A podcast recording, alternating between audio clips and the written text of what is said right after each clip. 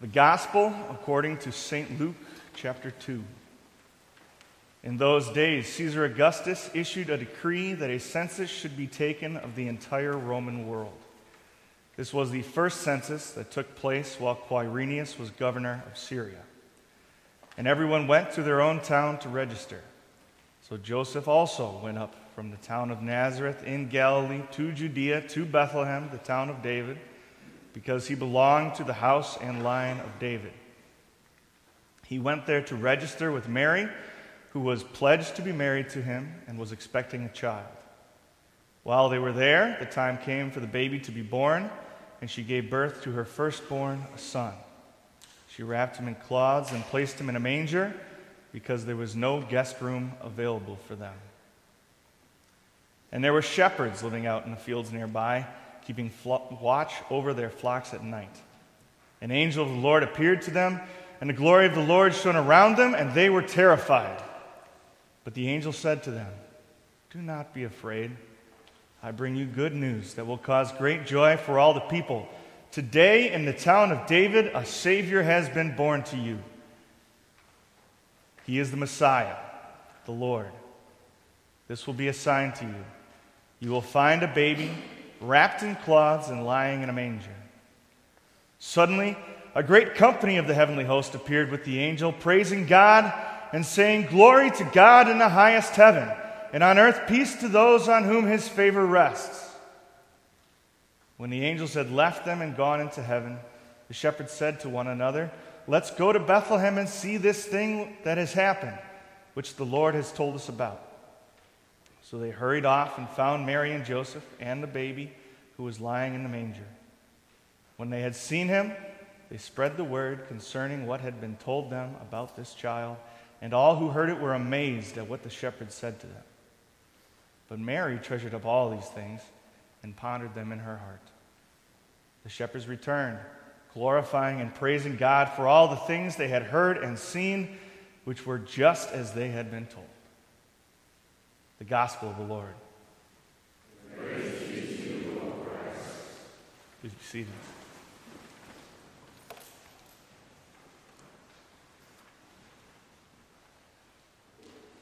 Glory to God in the highest heaven, and peace to his people on earth.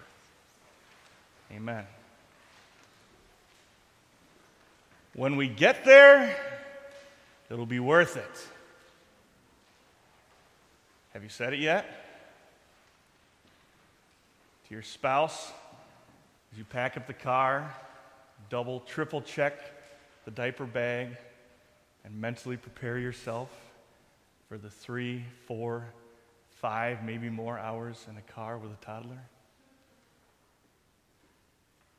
To yourself, as you burn the midnight oil, put in a couple extra hours now so you can spend more time with your family over the holidays.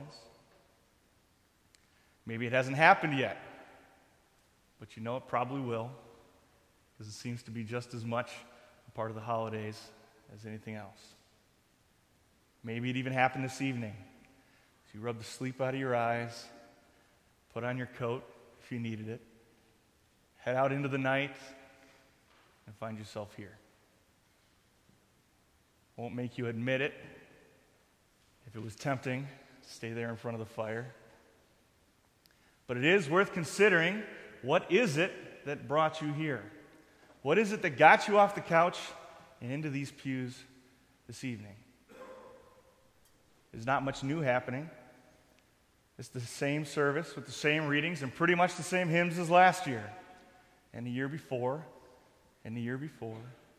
For hundreds of Christmas Eves before this, almost as long as it's been AD, Christians have been gathering together on Christmas Eve to hear these words. Why? Because we want to see the Christ. This story is so simple and familiar. Many of us memorized these verses as children. We could even recite portions of it now, although it's got less these and thous in it than it used to. It's also a story that is almost astonishing in its lack of detail. You almost want to grab Luke and go, What's the deal? This is a pretty big moment. And all we get is an outline. This is a very big occasion, and all Luke gives us are the highlights. It's almost as if this moment is so big, this is such a momentous occasion. What's really happening is so far beyond our ability to comprehend that the best way to preserve this story is simply to tell it like it is. And that's what Luke does. He starts in chapter 1 when he explains that the baby Mary is carrying is no ordinary baby. Mary is still a virgin, and yet she's with child. We don't know how that's possible. What we're told is that the Spirit of the Lord came upon Mary. She conceived.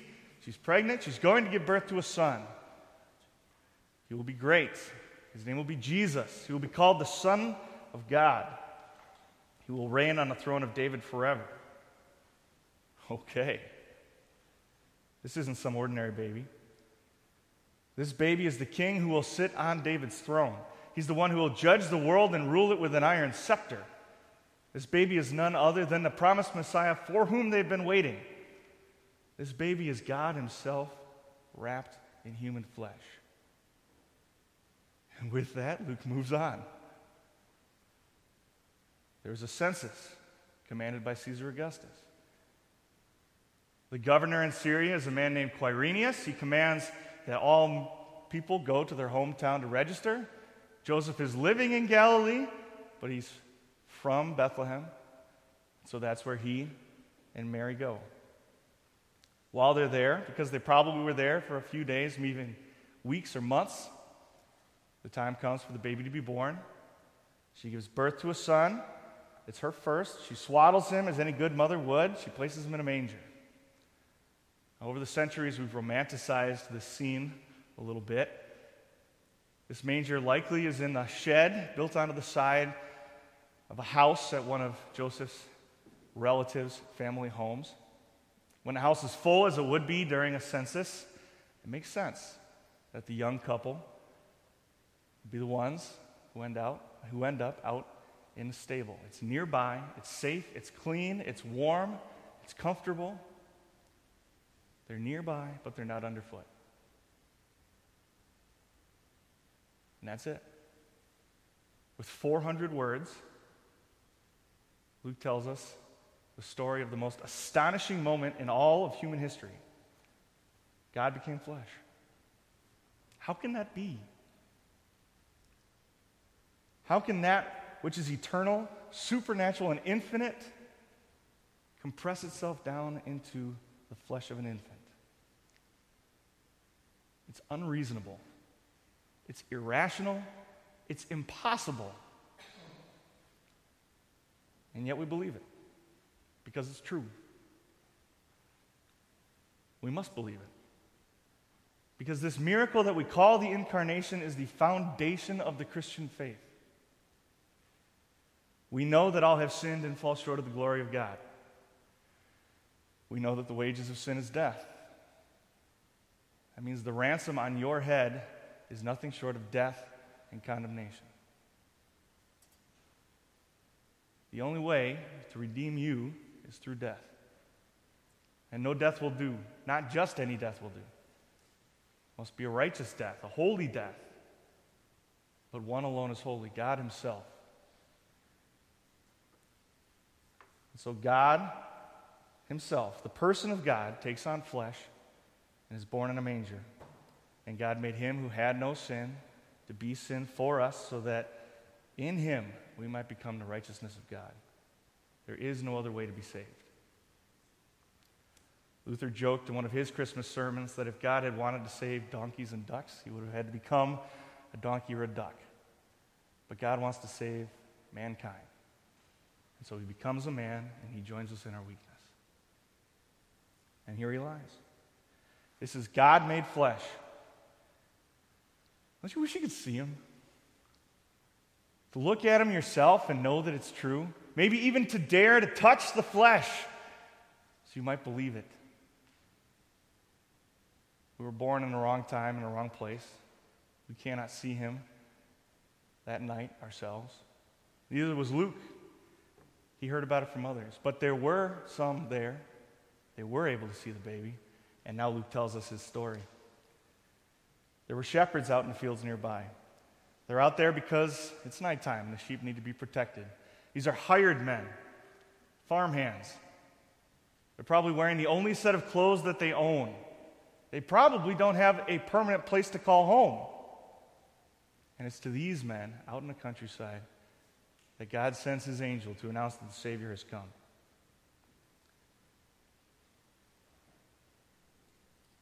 They're terrified, of course, but the angel speaks comfort.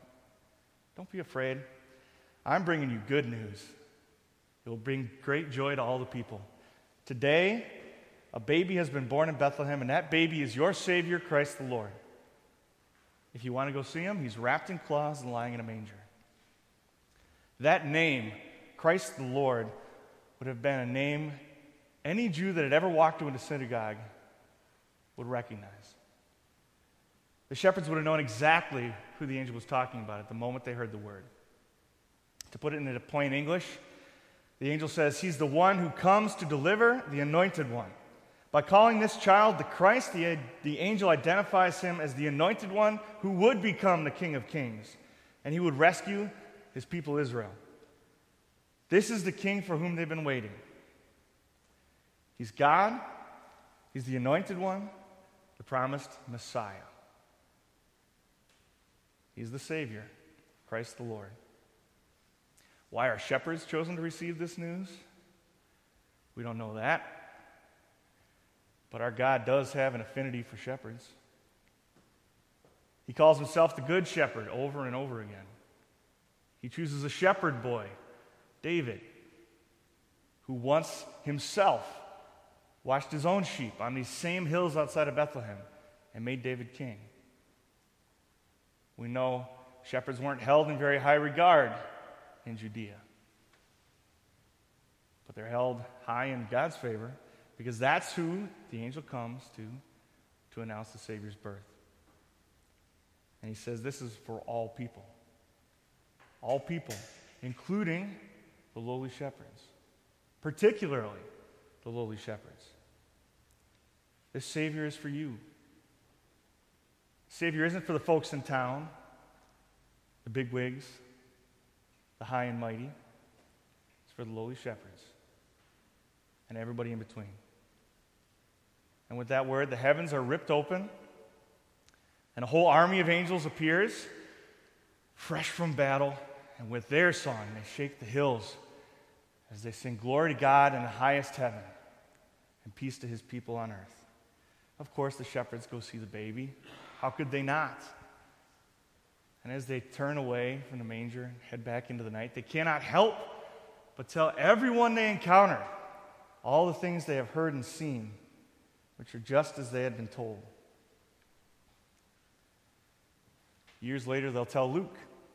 Luke writes it down. And now we read these words again and again and we marvel. We gather together on Christmas Eve and we read these words again and wonder at them. Today, in the town of David, a Savior has been born to you. He is Christ the Lord.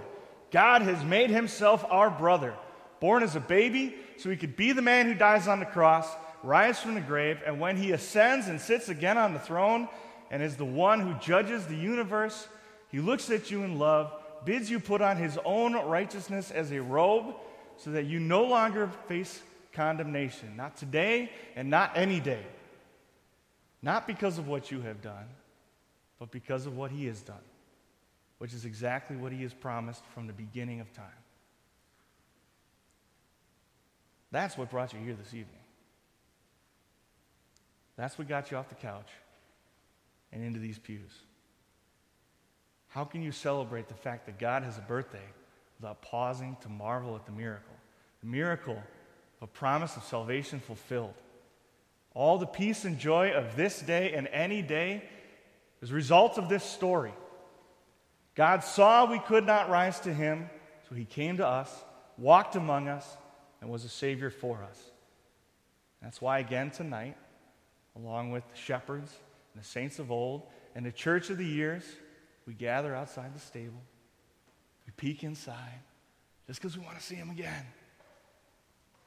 We whisper in hushed tones, He's here. Just wanted to look at him. Just wanted to look at the Christ and remember what he has done. So, welcome and Merry Christmas. Amen. May the grace of the Lord Jesus Christ and the love of God and the fellowship of the Holy Spirit be with you all as you celebrate his birth. Amen.